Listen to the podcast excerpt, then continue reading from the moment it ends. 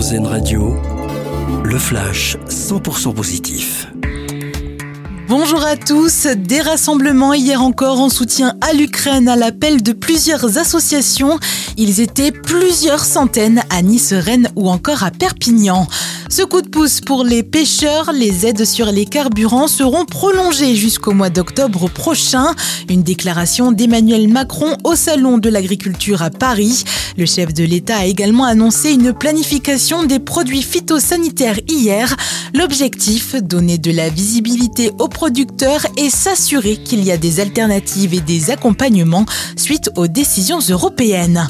Le nouveau palmarès des villes et villages français où il fait bon vivre dévoilé par le JDD et c'est Angers qui arrive en première position pour cette édition 2023.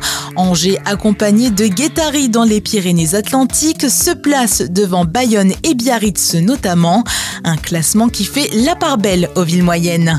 Une nordiste récompensée au carnaval de Venise, Karen Dutoit vient de remporter le premier prix de ce festival mythique. C'est la deuxième fois que cette quadragénaire obtient cette distinction. Cette année, son costume était fait autour du thème de l'astrologie.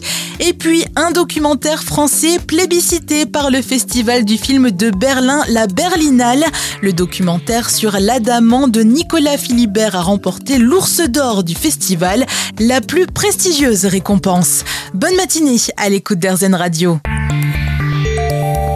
Vision de l'actualité. C'était le flash 100% positif d'Airzen Radio.